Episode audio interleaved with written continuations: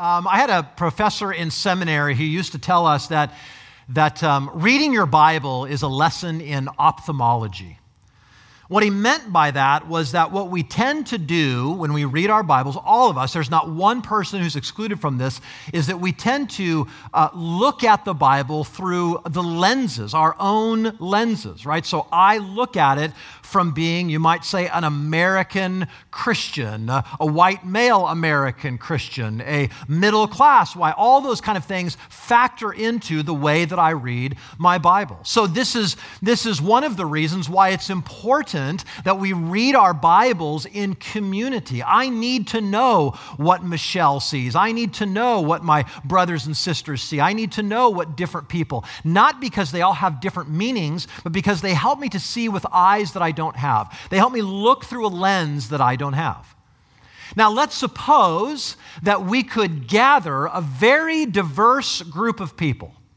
We could gather young and old and male and female and black and white and Asian and Hispanic and, and, and, and you know, people from different countries, all that kind of stuff, and we could put them in a room together. These are all Bible loving people and say, let's read our Bibles. Let, let's try to understand this with new eyes. That would be good. In fact, let me just suggest that might be a great thing for our current cultural climate, right? That we come into this and go, man, I want to listen to how other people are viewing these things. I want to see things through their eyes. But, but even if we did that, we would be missing one major uh, a person or persons in, in the room. And that is that we are all, everybody in that room would be limited to the 21st century. Everybody in that room would be a product of modernism. Everybody in that room would, would be, would, would know technology and all these things, and there would be a worldview in some ways that we all share because we all share the same era in world history. So, this is one of the reasons that what we have to do is go and listen to other people who've come before us. And what do they think? And how do they read their Bible so that we can get more of a community, right? Church history is important, all that kind of stuff. this is really, really important for us to consider especially today because there are there are passages in scripture that Ceci just read and maybe as you read them maybe there's something about the language that Peter used that made you bristle there's things that he says that, that make you offended. you you end up saying things like, Did God really say that? Does God mean that? Like what? Does God, does God say things different than you? Does God think different than you? Does God have different cultural sensibilities than you? Yes. Right? So, so we come with all of these prejudices. But look, beware, beware of never being offended by your Bible. I want to say something. God never blushes. God never thinks to himself, you know what? I wish I'd have stated that in a different way. I wish, I mean, look at, we need to do that as Christians. We need to measure our words. We need to be very careful, especially in moments like this, that we're not just rattling off. God never rattles off. Every word choice is divinely inspired, and He gives it to us. And He says, I don't, I'm not embarrassed by it. I don't blush about it. Peter's going to say some things to our modern sensibilities that offend us, and God never apologizes. But beware. Beware that you read in such a way that the Bible never offends you. If that happens, you're probably not reading it right. Right? You have a designer Christianity, a designer Bible, and you're the designer. Right? Many ways it will push back against us. Okay, now, now, so that's going to happen today. Be ready for it, right? I want you to see this, but I want to I want to place this in context. Okay, let's recall Peter, everything he's saying is coming out of the gospel, right? We have been born again to a resurrection, a living hope through the resurrection of Jesus Christ. And then in chapter 1, he immediately goes into saying essentially this. Here's a main theme, be holy as God is holy. Live holy lives. Live separate. Show that you're distinct from the culture. Be different. Be Christ like. And then he's going to begin to flesh out what that looks like, right? He's going to get specific. Okay, so when it comes to governmental authorities, when they're operating properly, right? When government is doing what it's supposed to be doing and protecting its citizen, he said, you obey them, you be subject to them. When it comes to employer and employee relationships, sometimes there are employers who are abusive, sometimes they are oppressive. He's not saying you can't get out, but sometimes we as Christians, as we talked about last week, are called to endure suffering. And now he takes it into a context and says, I want to take this idea of holiness, I want to take the idea of separateness, of being a distinctly Christian counterculture, and move it all the way home. And apply that within a Christian marriage. Now, maybe that seems like it's not very relevant during a season like this. This is incredibly relevant. It is really important that we hear this. See, um, I don't know what the stay at home order has done for you, right? I mean, we've, we've all been kind of cooped up for the last, I don't know, 60, 90 days, and here we are. And maybe some of you'd say who are married, that's been really precious. It's been so wonderful to be with my husband. But maybe there's a lot of you that would say, this has put a stress on our marriage like we've never known before. This has caused fighting, this has caused a kind of um, wartime mentality to come into our home that we have never experienced. And I'm not sure our marriage is going to make it. I'm not sure what's going to happen here. Listen to me. God is concerned about the injustice and the lack of peace in our world. But hear me, He is just as concerned, if not more concerned, about the lack of peace in your home. Right? In fact, listen, the, the, the, the, the, the, former, like the, the justice at home, is what brings about the justice in the culture. The, the peacemaking at home is what brings about the peacemaking in culture. Don't, don't hypocritically advocate for peacemaking in the culture when you're not willing to do the hard work of making peace at home. I've quoted Tish Harrison Warren before. She wrote this wonderful book, the, the, Liturgy of the Ordinary. Listen to what she says. She says, I'm a pacifist who yells at my husband. That's a great sentence. I can get caught up in the big ideas of justice and truth and neglect the small opportunities around me to extend kindness, forgiveness, and peace. I often neglect the obvious, proclaiming radical love to the world, even as I neglect to care for those closest to me. But I am increasingly aware that I cannot seek God's peace and mission in the world without beginning right where I am in my home, in my neighborhood, in my church, with the real people around me. That is a good word. See, all this that we want starts at home. Okay, so Peter now is going to say, so let's talk. Let me talk to husbands. Let me talk to wives. Let me show you that he's going to he's going to call us to something very countercultural. But I want you to look at something. He, he talks, he takes six verses talking to wives, one verse talking to husbands. That not, that's not because wives need more instruction than husbands. This is, you have to understand, this is inspired by God. God's giving them exactly what they need. And I'm going to say to husbands, if you had one verse to live your life by, I dare you to live out verse 7. But what he says to both of them, verse 1, look at verse 1, he says likewise to, to wives. Verse 7, he says to husbands, likewise. Or some of your, your translations say in a similar way, or something like that. Now, what's, he, what's the, what, the likewise is telling us that he's referring back to something.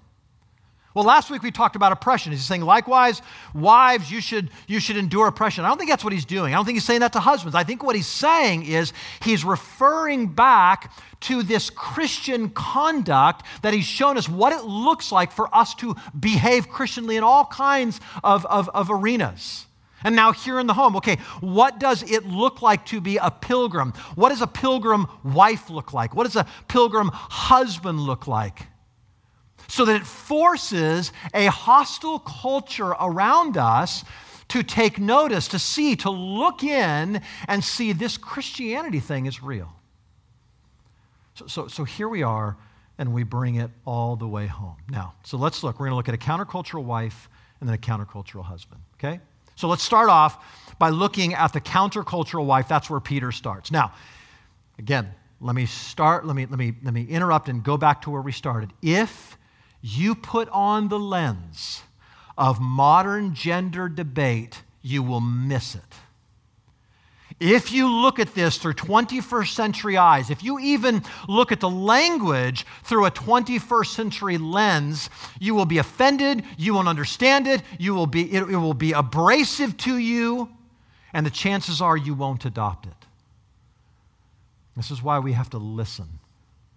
This is why we have to look at what Peter is saying. See, I don't think this is just offensive to us or hard for us. I think it was hard for them for different reasons. And we'll talk about that, okay?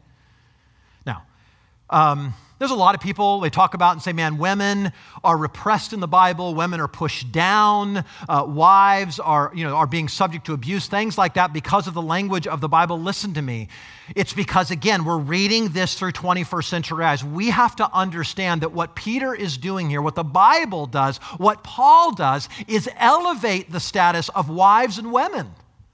Like nobody, no dignitary ever wrote a letter addressing wives. Like I'm writing to you, they'd write to husbands about their wives, but they wouldn't write to wives. They wouldn't mention them. I imagine the people in the church in Peter's day, as, as that letter began to be read, they would hear wives, I want to talk to you now, and they would have perked up and thought, You're kidding me.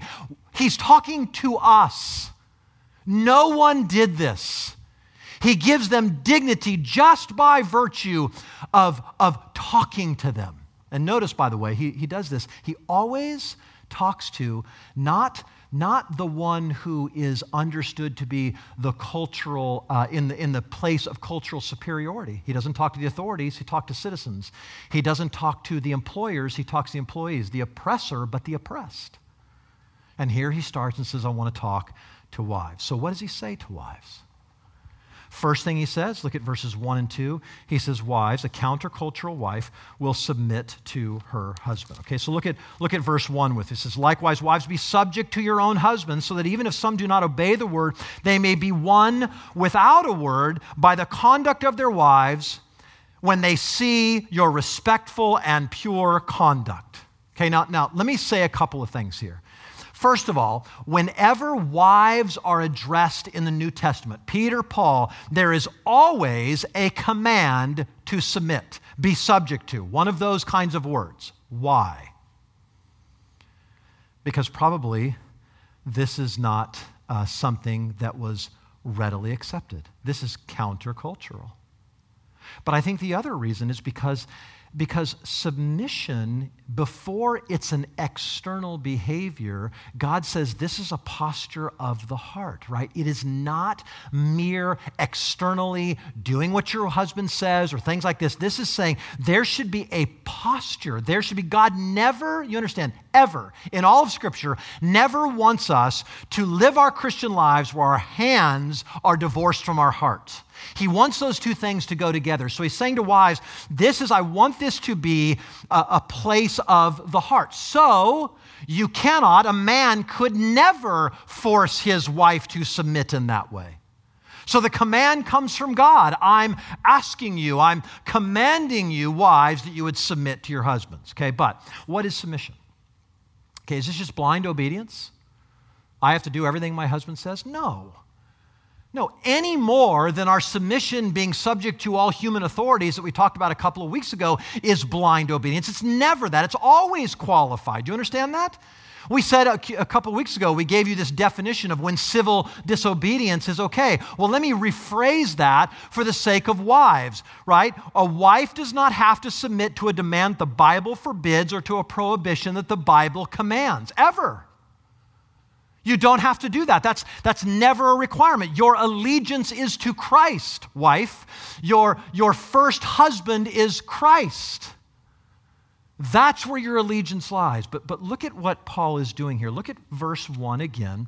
Paul is writing in, in chapter 3, verse 1, to, to women. He says, Wives, so, uh, be subject to your own husbands, so that even if some do not obey the word. He's writing to women whose wives do not, this is his primary audience. I'm not saying there's not other wives here, but there are wives who don't have Christian husbands. He's saying be subject. And by the way, he doesn't say women be subject to men. He says wives be subject to your own husbands. That's where it lies, okay? So these are these are some of the audience that Peter is writing to are Christian women with unbelieving husbands. And this is a huge cultural problem.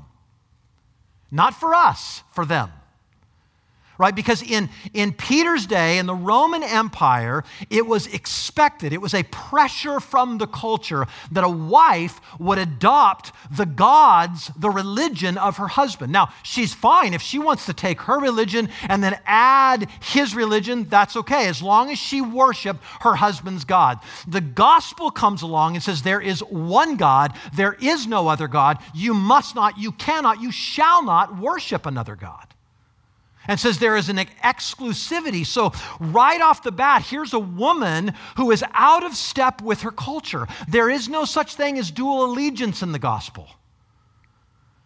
So, here's a wife who already has to be a rebel, who already has to be countercultural. And Peter comes along and says, So, wives, listen. Listen. In that instance, and Paul's going to broaden it. It's not just for those with unbelieving husbands. He's saying, be submissive where possible because you're already in, be- in rebellion against cultural expectations. The culture already doesn't like what you're doing. See what I mean? Christian marriage is always countercultural, it's always out of step with the culture. For, for Peter, it was denying the cultural norm of adopting the husband's faith, rebelling against that. And let me say this maybe for us in the 21st century, it's being willing to talk about submission in a glad hearted way, in a way that doesn't blush in the midst of our culture. You're going to see this in a moment here.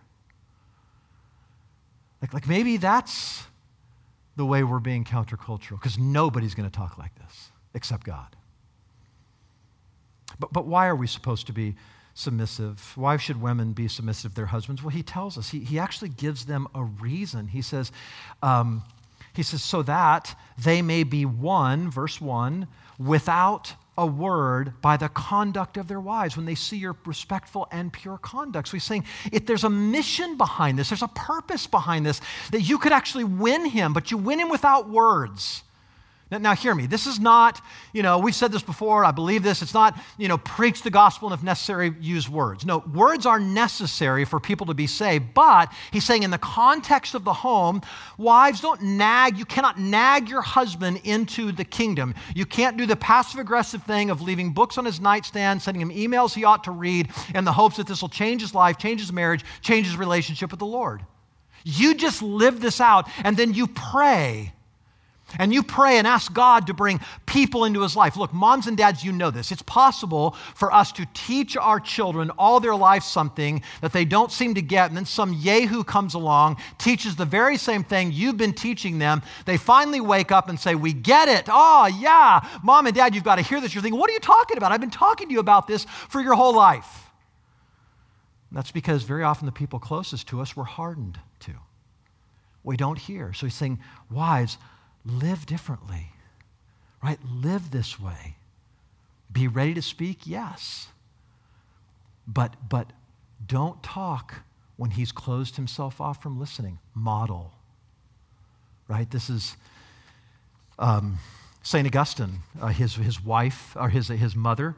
His mother's name was Monica, after Santa Monica is named after her. And um, she won his pagan father to Christ. And listen to what he writes in Confessions. He says, She served her husband and did all she could to win him for you, Christ, speaking to him of you by her conduct, by which you made her beautiful. Finally, when her husband was at the end of his earthly span, she gained him for you. Maybe that'll happen. Ed Clowney comments on this and he says Christian wives can have an important part in church's witness. That witness may not be easy. Their husbands have resisted the claim of the gospel. They may ridicule the message and insult their wives. So strong may be their hostility that it is no longer possible for their wives to speak of the Lord to them. Even then, the Christian wife must not despair. Don't despair, ladies. She still possesses a mighty weapon for winning her husband to the faith. It is the testimony of her life. Her husband has refused to heed the word. Very well, let him be won without words. That's beautiful. That's the idea. Okay. So the first thing a countercultural wife does is submit to her husband. The second thing is she cultivates imperishable beauty. Look at verses 3 and 4. Do not let your adorning be external, the braiding of hair, the putting on of gold and jewelry, or the clothing you wear, but let your adorning be the hidden person of the heart with the imperishable beauty of a gentle and quiet spirit, which in God's sight is very precious. Now, what's happening here, right? Paul says something very similar in 1 Timothy chapter 2. He tells, he tells Timothy, Timothy, likewise, also, uh, he says, to women should adorn themselves in respectable apparel with modesty and self control, not with braided hair or gold or pearls or costly attire, but with what is proper for women who profess godliness with good works. What's, what, what's Paul and Peter's problem? Right? Do they, do they think a woman shouldn't make, put on makeup or, or, or, or wear her hair nice or wear nice clothes or even try to be beautiful for her husband? No, that's not the issue. The issue is not just you know, simply her being beautiful. The issue is, is that very often in that culture, hair, uh, this is true today many times. Hair and, and, and makeup and clothing are used to s- signify a sort of a socioeconomic class. In Peter's day, the way you wore your hair said much about who you were. Like, like wealthy women wore their hair a certain way, peasant women another way, prostitutes another way. Right? So, so, so here he's saying, man, don't be so concerned. What's the principle? The principle is modesty. The principle is what are you spending your time on? It's not that we shouldn't be beautiful. It's not they're against hair or jewelry or good clothing or things like that. It's saying, where do we spend our time? See, Proverbs 31, many of you know this. Charm is deceitful, beauty is vain, but a woman who fears the Lord, that's the woman who is to be praised. That's the woman that we should be looking at and saying, let's hold her up. It's not just beauty, physical beauty. There's something deeper than that. See, ladies, let me just ask you this way. Guys, I could ask you the same question. Which gets more of your attention? Where do you spend more of your time? One of those things will pass away, the other is imperishable. Paul says later to Timothy in 1 Timothy, he says, um, train yourself for godliness. For while bodily training is of some value, godliness is of value in every way as it holds promise for the present life and also for the life to come. So is Paul saying we shouldn't be physically fit? Don't worry about your bodies? No. He's saying, where's the emphasis? Where do you spend most of your time training? On a beautiful body or a beautiful spirit? See, a beautiful body, young people, will last you for a few decades. A beautiful spirit will last you for a lifetime and all into eternity. Where are you spending your time? She cultivates an imperishable beauty. Are you cultivating? Are you spending time building your spirit, drawing closer to God, knowing His Word? The last thing he says to women is a woman, a, a countercultural woman respects her husband. I'm going to be quick here, but look at verses 5 and 6. For this is how the holy women who hoped in God used to adorn themselves by submitting to their own husbands, as Sarah obeyed Abraham, calling him Lord, and you are her children if you do good and do not fear anything that is frightening. See what I told you? You put on gender debate, you put on 21st century glasses, you're like, is Peter trying to be offensive? No, he's not. He's saying, right, and for the record, Michelle's never called me Lord. That's never happened, right? That's not demanded, shouldn't be demanded by anybody. But, but here's, the, here's the idea. He's saying, here's the proven path of godly women. They respected their husbands. And in fact, he says they adorned themselves through submission. Ladies, the, the, the, quickest way to wound, to damage your husband's soul is by not respecting him. You don't have to call him Lord, but are you building him up with your words? Is he just hearing how disappointed and disgusted? Are you being, is he being demeaned by you? The quickest way to wound a man is there. And the quickest way to woo him is through your encouragement. See, see and by the way, verse 6 is just stunning, isn't it? It says, um, If you do good and do not fear anything that is frightening, what might a woman be fearing who submits to her husband and respects him and, um, and cultivates imperishable beauty? Well, I don't think what Peter is saying is fearing physical abuse. I think he's saying fearing the culture, fearing what others think about you. See, you don't fear that. You look and say, I want, I want one person's approval, and that's God. I want to do what God asked me to do. And so I don't fear the approval of culture. I fear the approval of God. That's what I want. You hope in God. It's a countercultural way of being a wife. But now, let's look at husbands he talks to husband and says, okay, you need to be countercultural as well. So, how does a husband do that? Look at verse 7. The first thing he's going to say is by understanding his wife. Likewise, husbands, live with your wives in an understanding way. Now, maybe we don't need to hear that as much today, but there would have been, you know, in the Roman Empire, you, you might have your wife would be for uh, giving you children, a mistress would be for, for uh, you know, sexual pleasure, you might have a prostitute, a man might have two, three, four women. He's saying, no, you live with your wife, right? You're exclusive to her, but you live with her in an understanding way. That word, that the phrase literally could be translated, you live with her according to knowledge. That is that guys, you'll hear guys sometimes say, I don't understand women. You're not supposed to understand women. You're supposed to understand your wife. You're supposed to have one thing you study when it comes to your marriage, and that's your wife to know her, to know her fears, to know her anxieties, to know her preferences, to know her needs. Why? So that you can meet those needs, so that you can love her better, so that you can be acquainted with her, so you can allay her fears. See, listen, any concern that what Peter is doing is setting up women and wives for abuse and neglect, that may happen, but that didn't come from a guy reading and understanding and applying Scripture. That is unfounded. I told you before, guys, if we lived by one verse when it comes to our, our marriages, I dare you to live out verse 7. See, if a husband behaved like what Peter's going to tell them to behave like, a marriage would flourish. He would put his wife needs above his own. So, what does that look like? Well, there's a lot of things we could say. I think it looks like knowing your wife's needs and meeting them before she asks. I think it, like it's, it's knowing where she excels and encouraging her to excel in those things.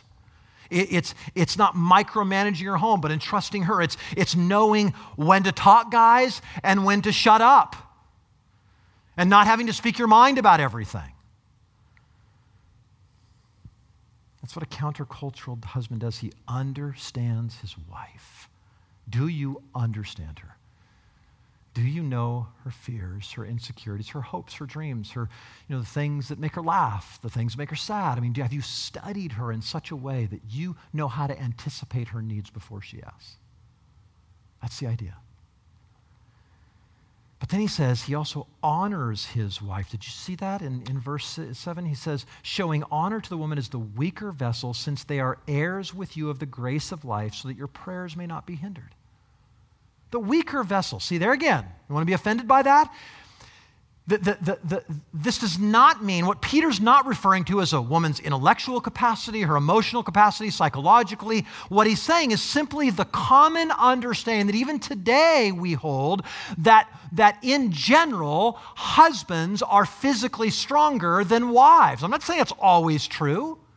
And so, how will you use that power? How will you use that strength? Will you use it to abuse? Will you use it to neglect?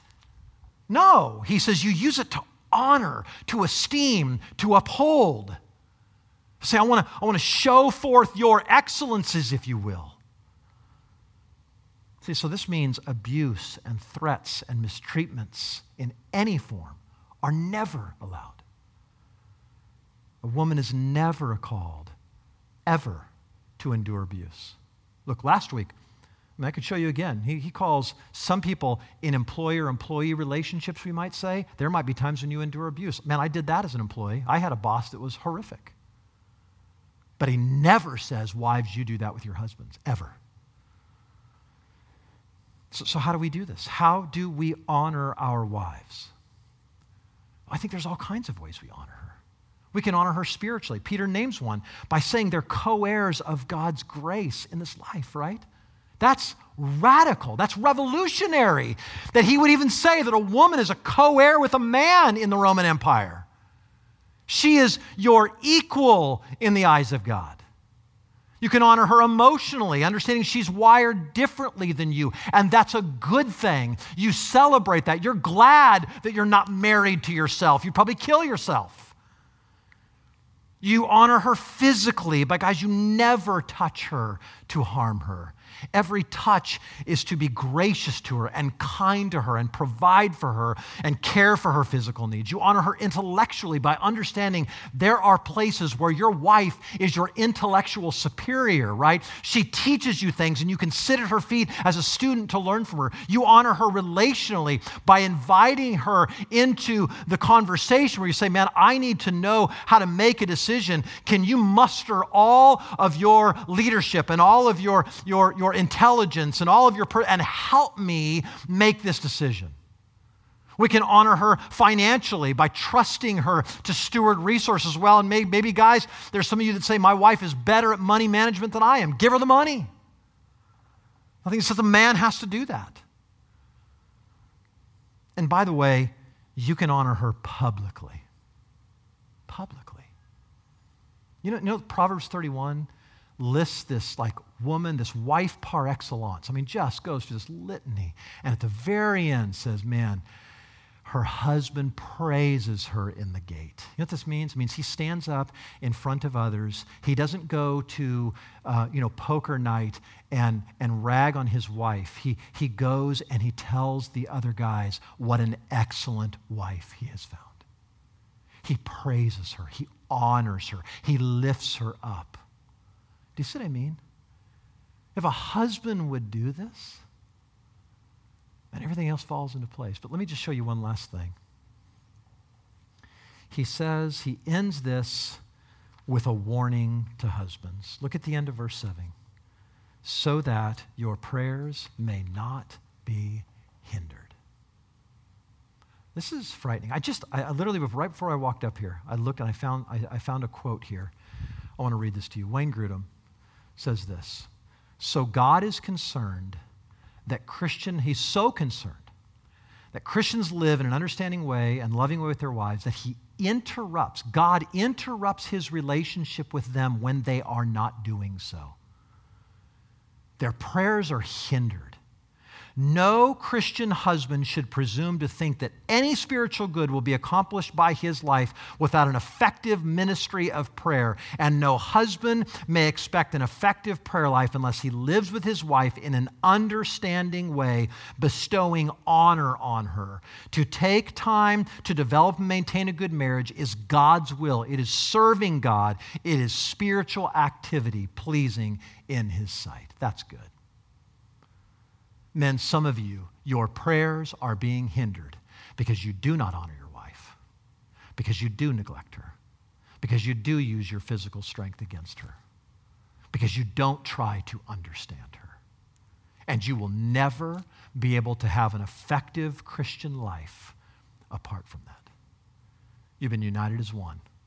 God's brought you together, and He expects you, husband, He expects me to lead because she is a co heir of grace in this life. Listen, it is the foolish man, it is the foolish man who believes that he is the spiritually mature one that can't learn from his wife and won't look to his wife. Let me tell you something. I am called, according to Ephesians 5, to wash Michelle in the Word of God, to make sure that she knows it, to encourage her in her study, to help her get into Bible studies, bring her to church. All those kinds of things are ways of washing my wife in the Word. But I got to tell you, I have learned more from Michelle, modeling for me the Christian life than any other person I've ever met.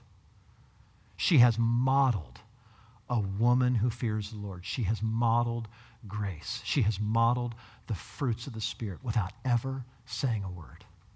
Oh, she talks to me. Don't, don't get me wrong. She'll tell me what she thinks. But very often, she doesn't even have to open her mouth because she models it with her conduct. And we're called men to honor our wives to love them, to understand them. May God give us the grace, Foothill, to be a church filled with countercultural marriages, countercultural wives, countercultural husbands that seek peace in our home as we seek peace in our world. Let's pray. Father, uh, we do love you and we thank you. And uh, Lord, I just pray that the reality of this verse would, would uh, impact our hearts. God, how many of us men are having prayers that are hindered? How many wives are taking their cues from, from social media and the culture? Guys as well. Lord, rather, we would be people that say, man, what we want to do is live according to the standard the Bible would lay out for us. And so help us, God. Give us the grace to understand that. Give us the grace to unpack that within our marriages, that we may have marriages that bring glory, that show forth the excellencies of Christ, that demonstrate holiness and a difference in the midst of a world that has said, we have no need, no use for God in Christ. Help us, Lord, to show forth that. And we ask this in Jesus' name. Amen. Amen. Well, listen. Um, maybe you're listening in today and you'd say, man, Chris, I, I, um, I hear you and, uh, and you need prayer for your marriage. Text that number, 626 469 7070. Men, we'd love to be praying with you and for you. Uh, you need somebody to reach out to you, please let us know.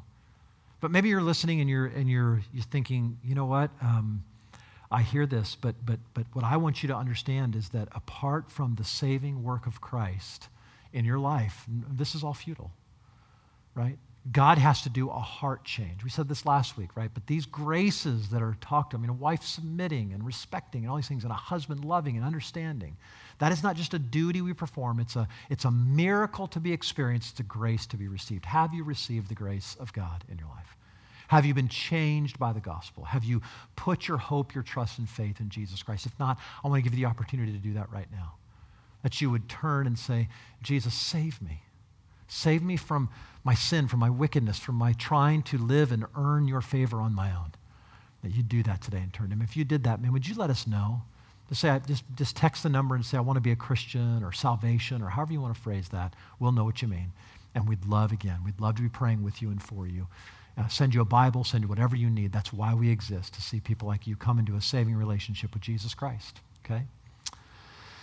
Well, here's what I want to do go ahead and grab your, uh, your communion elements and we're going to partake of the Lord's Supper together, where we remember what He's done and His death in our place on our behalf.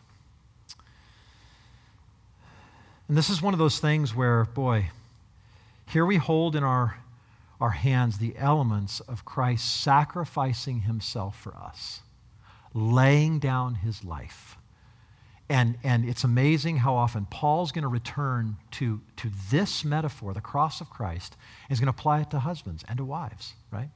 That what we're both doing is laying down our rights for one another, wives submitting, husbands. I mean, Paul specifically says, just like Christ, we lay down our lives for our wives. We give up our preferences, we serve her and care for her. And so let's pray that God would do that in each of our lives as we remember what he's done for us. And so let's take the, the bread. And, and G, uh, Paul said on the night that Jesus betrayed, he took the bread, and after he'd broken it, he blessed it, and he said, This is my body broken for you. Do this in remembrance of me. Let's eat the bread together.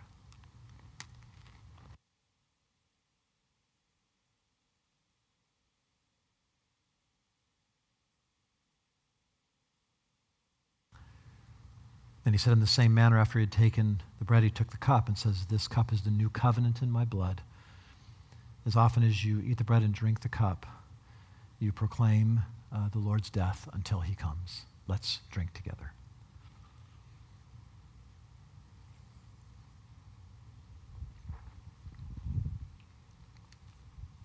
So, Father, we love you. We bless you.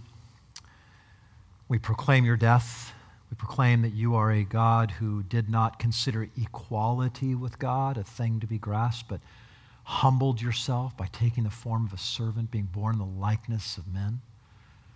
And God, we want to imitate that in our lives as husbands, as wives, as, as Christian people in our world. So help us, we pray. We love you, we thank you, and we ask this in Jesus' name. Amen. Amen.